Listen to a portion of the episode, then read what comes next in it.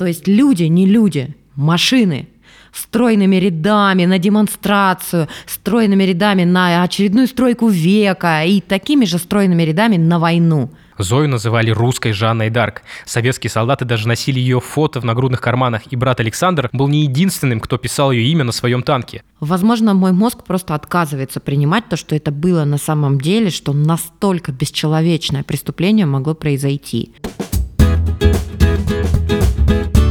Привет, это подкаст «Путь-дорога» о путешествиях по Подмосковью. Я Герман Иванов. А я Лена Твердая. Мы с Германом заядлые путешественники, это прямо наша страсть. И вот внимание наше пало на Подмосковье. Это классное место для коротких путешествий, чтобы отвлечься от будней и получить новые эмоции. Раз в неделю мы ездим по разным городам Подмосковья, смотрим там все самое интересное, а потом делимся своими впечатлениями.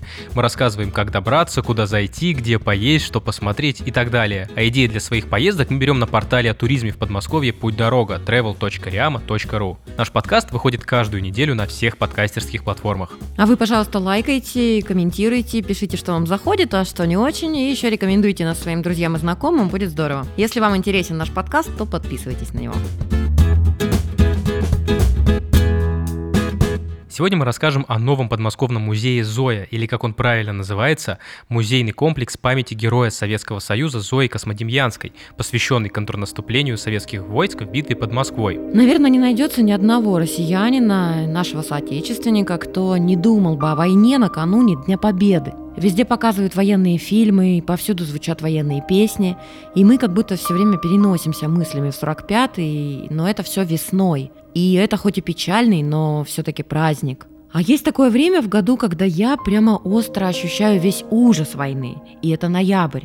Ноябрь 41-го, самые тяжелые бои под Москвой – это смерть, мороз, бесприютность. И в этом лютом ноябре 41-го, в этих страшных нечеловеческих условиях обычные люди, такие как мы с вами, совершали подвиги. Об одном из таких больших подвигов маленького человека рассказывает музей Зоя.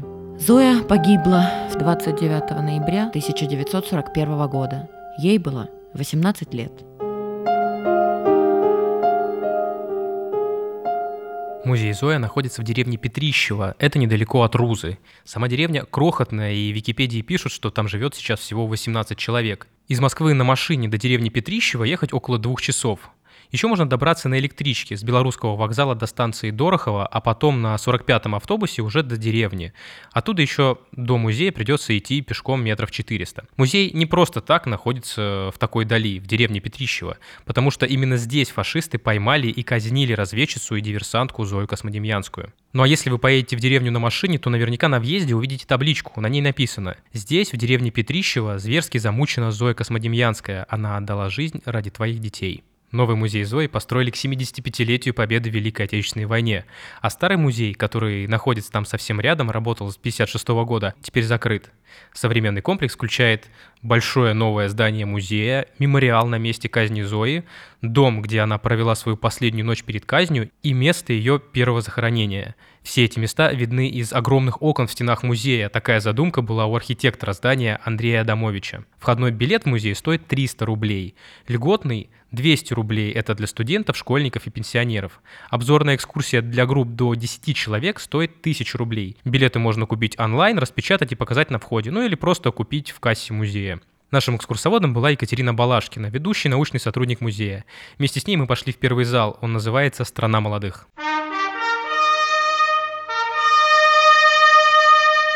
Помните песню группа крови Виктора Цоя? Там есть слова «Война – дело молодых» лекарство против морщин. Песня уже такая заезженная, а ведь слова-то, они же страшные, если вдуматься. Они едкие и горькие. Война – дело молодых. Взяли всех молодых, отправили на войну, и это последнее, что было в их жизни. Первые залы музея посвящены предвоенной жизни в Советском Союзе. Там так и написано «Страна молодых». В 1939 году, по данным переписи, в СССР 63% населения были моложе 29 лет. То есть больше половины страны — это молодежь. И мы же помним про советскую идеологию, да? Это здоровый образ жизни, целеустремленность, патриотизм. И многие искренне верили в коммунизм, светлое будущее и всеобщее братство. При этом 30-е годы в СССР были страшными. Был массовый голод, доносы, расстрелы, лагеря. Какая же мощная, наверное, была и жестокая даже сила пропаганды, что люди продолжали верить в эти идеалы и в советскую власть. На стене в этом зале висит плакат «Работать, строить и не ныть». Да, такое ощущение, что неженкам вообще не место в СССР. Надо быть жестким, надо быть сильным, железобетонным прямо. И песни, да, какие были? Вот авиамарш 20-х годов. Мы рождены, чтобы сказку сделать былью, преодолеть пространство и простор. Нам разум дал стальные руки крылья, а вместо сердца пламенный мотор. Все выше, выше и выше стремим мы полетно. То есть люди, не люди, машины – стройными рядами на демонстрацию, стройными рядами на очередную стройку века и такими же стройными рядами на войну. Убили тебя. До следующий придет. Ну вот такое что-то. Понятно, конечно, что все-таки все были живые люди с их переживаниями и эмоциями. Такой же обычной девочкой и школьницей была Зоя Космодемьянская. В музее есть ее дневник. Он оцифрован, его можно почитать и полистать на сенсорном экране. Там на одной из страниц она радуется празднику 1 мая и называет его «Праздник веселого счастья». А я в дневнике еще вычитала, как она переживает за экзамены, она их называет испытаниями. Хвастается почетной грамотой и книгой с баснями Крылова, ей их вручили в школе за хорошие оценки, и она там пишет о том, что ну главное не бояться учителей, и тогда все ответишь без запинки на отлично или хотя бы хорошо. В детстве Зоя очень любила читать. Она вела читательский дневник, он есть в музее. Она туда записывала, что ей нужно обязательно прочитать, какие книги. И однажды в Москве она познакомилась с писателем Аркадием Гайдаром. И вот что об этой встрече нам рассказала Екатерина. В 1940 году Зоя Космодемьянская отдыхала в санатории «Сокольники». В это же время там находился и детский писатель Аркадий Петрович Гайдар. Она познакомилась с ним в Сокольниках, в санатории. Много они общались, читали, разговаривали, и Аркадий Петрович был поражен начитанности Зои Космодемьянской и подарил ей книгу «Чук и Гек» с подписью автора. Это было ярким впечатлением 17-летней девочки. Она любила читать Гайдара, и для нее встретиться с ним это было прямо событием. Ну, в общем, Зоя была самой обычной советской школьницей со своими маленькими радостями и тревогами. В музее есть школьный класс тех лет. Парты там соединены со скамейками, то есть невозможно от стола отодвинуть сиденье. И чтобы сесть, надо откинуть крышку у парты. При этом надо быть осторожным и не удариться о перекладину, которая эту крышку поддерживает. Нам с Леной разрешили посидеть за такой партой, и мы еле-еле туда втиснулись. На партах единственное, вот что мне не хватило для полной достоверности, это вот этих вот обзывательных надписей, типа «Витька, козел». Да, мне кажется, каждый что-нибудь на парте да написал за свою жизнь. А еще тут на партах лежат тетрадки, потрепанные советские учебники и перьевые ручки. Вот перьевые ручки это вообще такая интересная штука из э, прошлого. Это такие окрашенные деревянные палочки, на конце у них металлический держатель. И в этот держатель вставляются съемные металлические перышки. Ну, такие остренькие металлические наконечники, которые были похожи на кончик гусиного пера, и вот им писали. Предмет же был специальный в школе, чисто писание, и там надо было эти буквы ровные, учиться писать тонким перышком в тетрадь, как в, в песне детской. И еще нужно было делать правильный нажим, чтобы одна часть буквы получалась толстенькая, а другая тоненькая. Это вообще настоящее искусство, как японская каллиграфия, наверное. И я сразу вспомнила, как мне папа рассказывал, как они развлекались на переменах с перышками. Он учился в школе в 60-х годах, и была у них такая игра в перышке. В коридоре, на подоконнике, каждый игрок ставит свое перышко, а другой должен своим перышком подцепить чужое и так перевернуть, а потом еще раз поддеть и назад его перевернуть. Кому удается это сделать, тот себе перышко забирает. И вот фишка в том, что перышки все разные. Перышко звездочка, перышко скелет, и технология переворачивания у них отличается. Мой папа был асом, у него была специальная жестянка из-под печенья, в которой он хранил добытые трофеи. А я как-то заходила в папину школу, и там такие широченные подоконники, как будто специально для игры в перышки сделаны. Когда Зоя готовилась к поступлению в комсомол, вот какую цитату она записала в своем читательском дневнике. Иди на своих ногах твердо, смело, с упорством, настойчивостью, дерзай, добивайся, достигай честным трудом, учебой, умением. И вот они мысли советской девочки-подростка. Никаких тут тебе куколок или мальчиков. Прям железная леди. Да вообще, да, Зоя, она в принципе была такой правильной девочкой с очень твердым характером. Она любила воспитывать и опекать своего младшего брата Александра, он был младше ее на два года. Они ходили в один класс, и Зоя не давала ему садиться за парту с другими детьми, просто потому что тогда он мог отвлекаться во время урока. Она вообще была строга с одноклассниками и любила их поучать. А как-то раз кто-то из ребят разбил в школе стекло, и Зоя устроила им, можно сказать, допрос с пристрастием. Она их всех собрала и сказала, что даже если никто сейчас не признается, то она все равно по глазам поймет, кто виноват. И один из ребят не выдержал и сказал, что вот это я разбил. То есть он реально поверил, что Зоя может по глазам найти виноватого. Но на самом деле она эту фразу услышала у бабушки в деревне. Бабушка их так ругала и говорила, что я сейчас по глазам тут все узнаю. И потом просто эту фразу использовал на своих одноклассниках. И смотри, сработало да? Да, очень хороший урок, полученный, видимо, на летних каникулах. А нужно стержень, наверное, иметь такой внутри, чтобы все тебя боялись и верили, что «О, ну это-то узнает, конечно». Да, и судя по всему, у Зои такой стержень был прям с самого детства.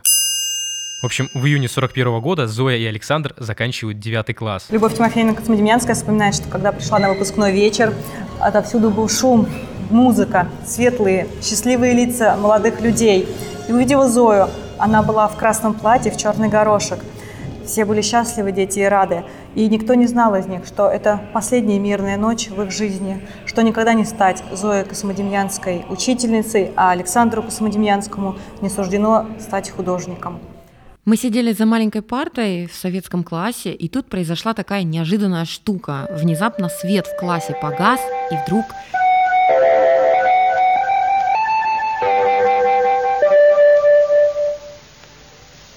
Внимание! Говорит Москва. Говорит Москва. Заявление советского правительства. Граждане и гражданки Советского Союза. Сегодня, 22 июня, 4 часа утра, без объявления войны германские войска напали на нашу страну.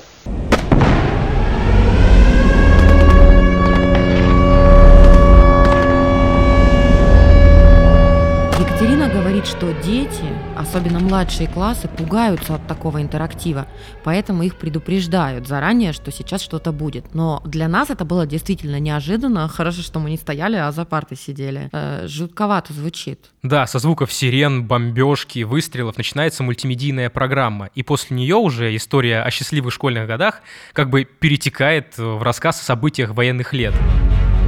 Когда началась война, Зоя сразу же включилась в трудовые военные будни. Она дежурила на крышах домов, убирала картошку в совхозе, работала на заводе «Борец», где делали мины и снаряды. Но она все равно считала, что всего этого мало. Мать Зои, Любовь Тимофеевна, вспоминала, как Зоя очень близко к сердцу приняла плакат «Чем ты помог фронту?». Это такой с суровым красноармейцем на картинке, который призывает э, все для фронта и все для победы делать каждому. И однажды возле этого плаката она стояла и сказала маме «Я счастливая». Все, что бы не задумала, все выходит так, как хочу. И вот ее очередная задумка осуществилась. Чтобы решить нехватку кадров э, диверсионно-разведывательных групп Артур Карлович Спрогис, командир части особого назначения 9903, обратился в комсомол с просьбой набирать молодых людей. Откликнулось около трех тысяч человек. Отбор прошли две тысячи. Было очень много молодых девушек, 17-20 лет. Их вызывали в райком и спрашивали, говорили, вы должны понимать, что 95% из вас не вернутся с задания. Отказников не было, все соглашались идти на фронт. Зою сначала не хотели брать диверсанты. Слишком уж молодой и хрупкой она была. К тому же она была красивой девушкой, и на нее могли просто обратить внимание немецкие солдаты. Но Зоя проявляет настойчивость и твердо заявляет «хочу сражаться за родину». И 31 октября она пошла добровольцем в диверсионную школу. Там их обучали всего три дня, а потом сразу отправили на задание. За спиной диверсантов рюкзак на 40 килограммов. Там лежала взрывчатка, бутылки с зажигательной смесью, еда. Еще там была фляга с водкой, которая могла помочь при обморожении. Костров они не разжигали, а ели в сухомятку. Спали только урывками под открытым небом. Ложились прямо в снег, подстилали под себя только ветки и плащ-палатку. Разведчики экономили время на всем. И в музее хранится даже два письма, которые Зоя писала родным. Они маленькие, как записочки, и вот одно из них. «Дорогая мама, я жива и здорова. Как ты там? Жду ответа и отсылаю свой адрес». Вот и все. Вот все, что она могла написать домой. Видимо, совсем на войне не было времени на письма. 17 ноября Сталин дает приказ выгнать фашистов-оккупантов из сел и деревень на холод в поле, выкурить их из всех помещений и теплых убежищ и заставить мерзнуть под открытым небом. Вот такой приказ. А как выгнать? Да сжечь дотла все населенные пункты в тылу немецких войск. Неоднозначный приказ, спорный. Вместе с немцами на морозе оказались и местные жители. Это называлось тактикой выжженной земли. Вот так. Война. Кстати, в 1977 году тактику выжженной земли запретили Женевской конвенцией. Уж очень жестоко по отношению к своим. Приказ сжигать деревни вышел 17 ноября, а уже на следующий день отряд Зои получил задание. Надо за неделю сжечь 10 деревень. И одна из них была деревня Петрищево. Там у немцев базировалась радиоразведка. Это был важный стратегический пункт. И в ночь на 21 ноября 20 бойцов, среди которых была Зоя, идут в поход. А мы перешли в следующий зал музея, и вот тут для меня прям жуть началась. Э, зал изображает деревню Петрищево в ноябре 41 года. Я в этом зале сразу замерзла, хотя Екатерина сказала, что нет никакого специально созданного холода здесь. Это мое воображение сыграло со мной такую шутку. В зале снег, лес и деревенские домики. А на домиках объявление. Внимание! В этом доме живут немцы. Кто будет нарушать их покой – будет расстрелян. А вот еще какие правила немцы устанавливали для жителей оккупированных деревень? Кто будет захвачен в повреждении телефонных проводов – расстрел. За хранение оружия и радиоаппаратов – расстрел. За доносы – награда. За укрывательство красноармейцев – расстрел. За помощь партизанам – виселица. Покидать деревню запрещалось, иначе расстрел. В темное время суток нельзя было выходить из дома. А в конце вот этих вот листовок, на которых все эти правила писались, была такая приписка. Суровая война требует строгих мер. Помогайте немецким солдатам, и вам будет лучше житься. И вот в такой деревне и попалась Зоя в руки немцев во время боевого задания. Естественно, немцы После первых поджогов усилили контроль, и местным жителям приказали сторожить свои дома, смотреть за ними, и если кого-то увидят, то незамедлительно сообщать. Так и вышло. Местный житель деревни Петрищева Семен Свиридов увидел, по его воспоминаниям, как со стороны Тарусы шла партизанка. И когда начала Зоя Космодемьянская поджигать его сарай сеном, он позвал немецких солдат, Зою Космодемьянскую схватили. Есть версия, что этот несчастный крестьянин выдал ее случайно, когда она его сарай поджигала. Там просто крикнуть «Эй, ты что там делаешь?» было достаточно, чтобы ее словили. Его после войны уже свои советские за это расстреляли. А Зою обыскали, нашли бутылки с зажигательной смесью, и начался допрос. Спрашивали, кто она, откуда, зачем пришла сюда и с кем. Хозяйка дома слышала, как Зою били по щекам, но она им ничего не ответила. Потом немецкие солдаты ее избивали ремнями, и хозяйка дома насчитала 200 ударов. Но Зоя Космодемьянская даже под этими пытками ничего не сказала. Тогда Басую в одной сорочке Зою переводят в дом Просковьи Кулик. Этот дом а, сейчас относится к музею, он до сих пор сохранился в деревне Петрищево, и можно посетить, причем бесплатно, без билета. Издевательства на этом не закончились. Э, Зою Космодемьянскую продолжали допрашивать, пытали. А когда она попросила пить, хозяин дома зачерпнул кружку с водой и хотел поднести и дать напиться воды. Но немец оттолкнул его и поднес керосиновую лампу без стекла к лицу Зои, опалил подбородок, нос, лоб. Дальше представленный к Зое немецкий часовой выводил с 10 часов вечера до 2 часов ночи ее на мороз каждый час. И совсем босая она ходила, он водил ее вокруг по, по улице деревни Петрищева. Заходили погреться в дом только тогда, когда немецкий часовой сам замерзал. И каждый час 15-20 минут они выходили на улицу. В 3 часа ночи его сменил другой часовой, и он разрешил ей прилечь на скамейку, дал подушку, одеяло. Так и провела свою последнюю ночь Зоя Космодемьянская.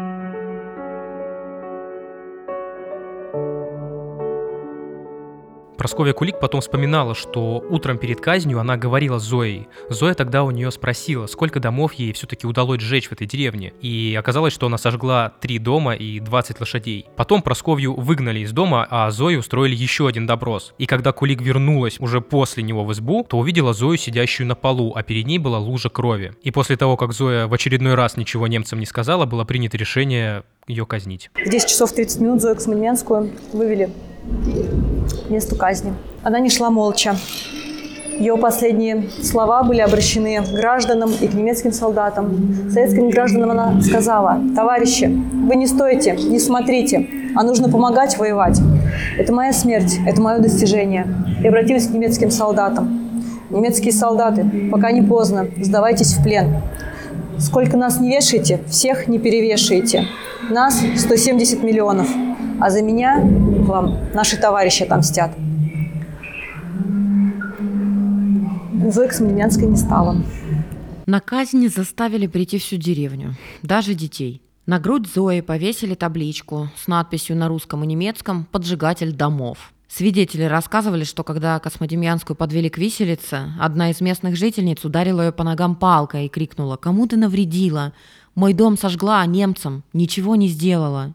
После войны эту жительницу расстреляли. После казни местным жителям запретили снимать тело Зои с виселицы, и только когда уже шли освободительные бои, немцы спилили виселицу, срезали веревку и закопали Зою на окраине деревни, причем прямо с веревкой на шее. То есть они прям торопились и заметали следы, боялись, что за такие вообще бесчеловечные поступки им потом отомстят. В итоге им не удалось скрыть свои преступления, и история Зои стала известна всем. А разузнал ее корреспондент Петр Лидов. Когда он общался с местными жителями, то нашел старика, который был свидетелем свидетелем казни Зои. Лидов возвращается в деревню Петрищева и начинает собирать там всю информацию. Потом он пишет статью, которая выходит в газете с заголовком «Таня». Она о том, что в деревне Петрищева зверски казнили и замучили молодую девушку. Как оказалось, местные даже не знали, как зовут Зою, не знали ее настоящего имени. Возможно, она сама назвалась именем Таня, потому что ее любимой героиней из книг была убитая белогвардейцами революционерка Татьяна Соломаха. По фотографии из этой газетной статьи свою сестру узнает брат Зои Александр. Создается группа медиков-экспертов, одноклассников, учителей Зои. Они все приезжают в деревню и подтверждают, что погибшая действительно Зоя Космодемьянская. Так ее история и стала известна на всю страну. Матери Зои э, потом бойцы писали письма, что они будут бороться и мстить за эту девушку, которую они даже никогда не знали и не видели. Самым ярым мстителем был, конечно, младший брат Зои, Александр. Он попросился в танкисты и на своем танке написал белой краской за Зою, за сестру. Погиб он под Кенигсбергом 13 апреля 1945 -го. Он герой Советского Союза. Посмертно.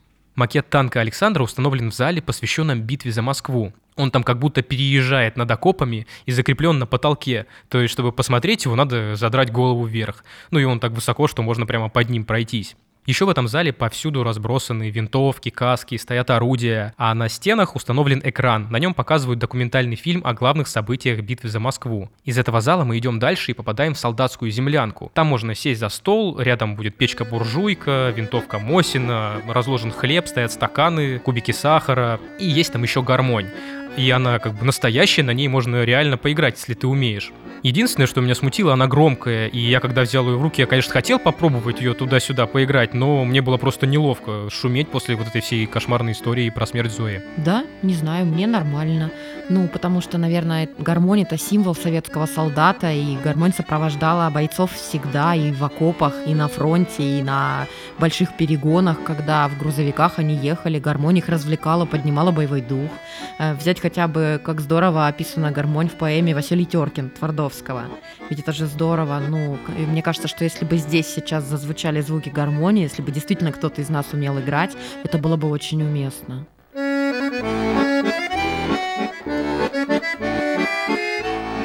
Вообще землянка на фронте – это хоть как-то обустроенный быт. А у партизан даже землянок не было, они на снегу спали. И иногда по 4 часа в сутки. Например, когда Зоя шла на задание, то, чтобы не терять времени, Диверсанты и ее товарищи спали на ходу, клали руку на плечо впереди идущего, чтобы не сойти с тропы или не упасть, и так дремали. А потом менялись, и тот, кто в серединке, э, отдыхал, а остальные его как бы вели. Из солдатской землянки мы переходим в зал, который называется «Мир помнит Зою». Зою называли русской Жанной Дарк. Советские солдаты даже носили ее фото в нагрудных карманах, и брат Александр был не единственным, кто писал ее имя на своем танке. Имя Зои писали на самолетах, снарядах, бомбах. За палачами Зои устроили настоящую охоту и выяснили, что это была за дивизия. Потом ее полностью уничтожили. Сегодня Зою знают на всей планете, ей посвящают фильмы и поэмы. В 1973 году ее именем даже назвали «Астероид».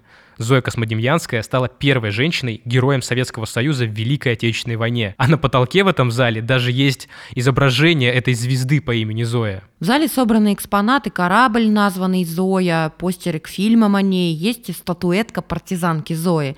Екатерина сказала, что тут есть одно несоответствие и предложила угадать, что не так. И я догадалась, что дело в амуниции или одежде, но не сообразила, что конкретно. Оказалось, она изображена с винтовкой, а у девушек были револьверы. Уж очень тяжелые для них были винтовки, и это было неудобно для партизанок. Им давали револьверы. Последний зал, который мы посмотрели, называется «Бессмертный полк». В 2020 году за 100 дней до 9 мая в Подмосковье началась акция «Про героя».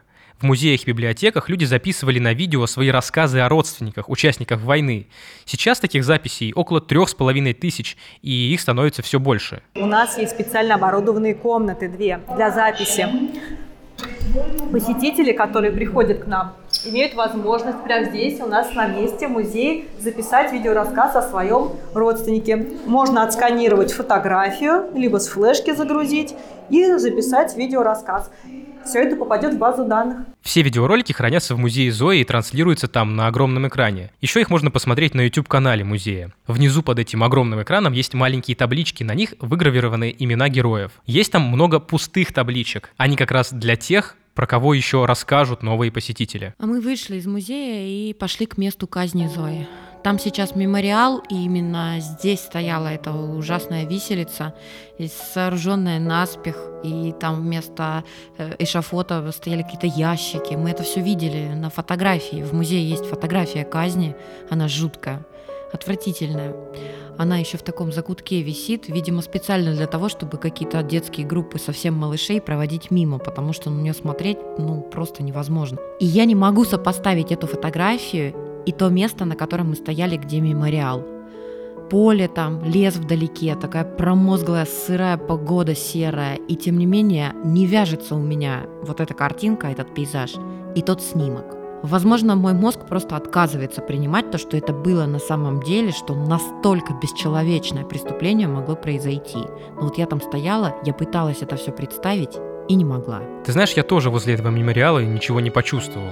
Но зато мне было прямо немножко жутко, когда я увидел вот эту вот скамью, на которой свою последнюю ночь провела Зоя Космодемьянская перед казнью. Эта скамья находится в доме Прасковьи Кулик, он всего в двух минутах от мемориала. И скамья эта вся прям такая жуткая, она в каких-то полосах, трещинах. В общем, смотришь на нее и сразу как-то, не знаю, думаешь о пытках. Я никак не могу уложить это у себя в голове. Почему они вели себя так по-зверски? Понятно, что немецкую молодежь тоже обрабатывали пропагандой и идеологией. Такой авторитет был у немецких властей, получается. Что могло заставить человека причинять такие страдания и такие невыносимые э, пытки другому человеку и вообще вести себя как звери?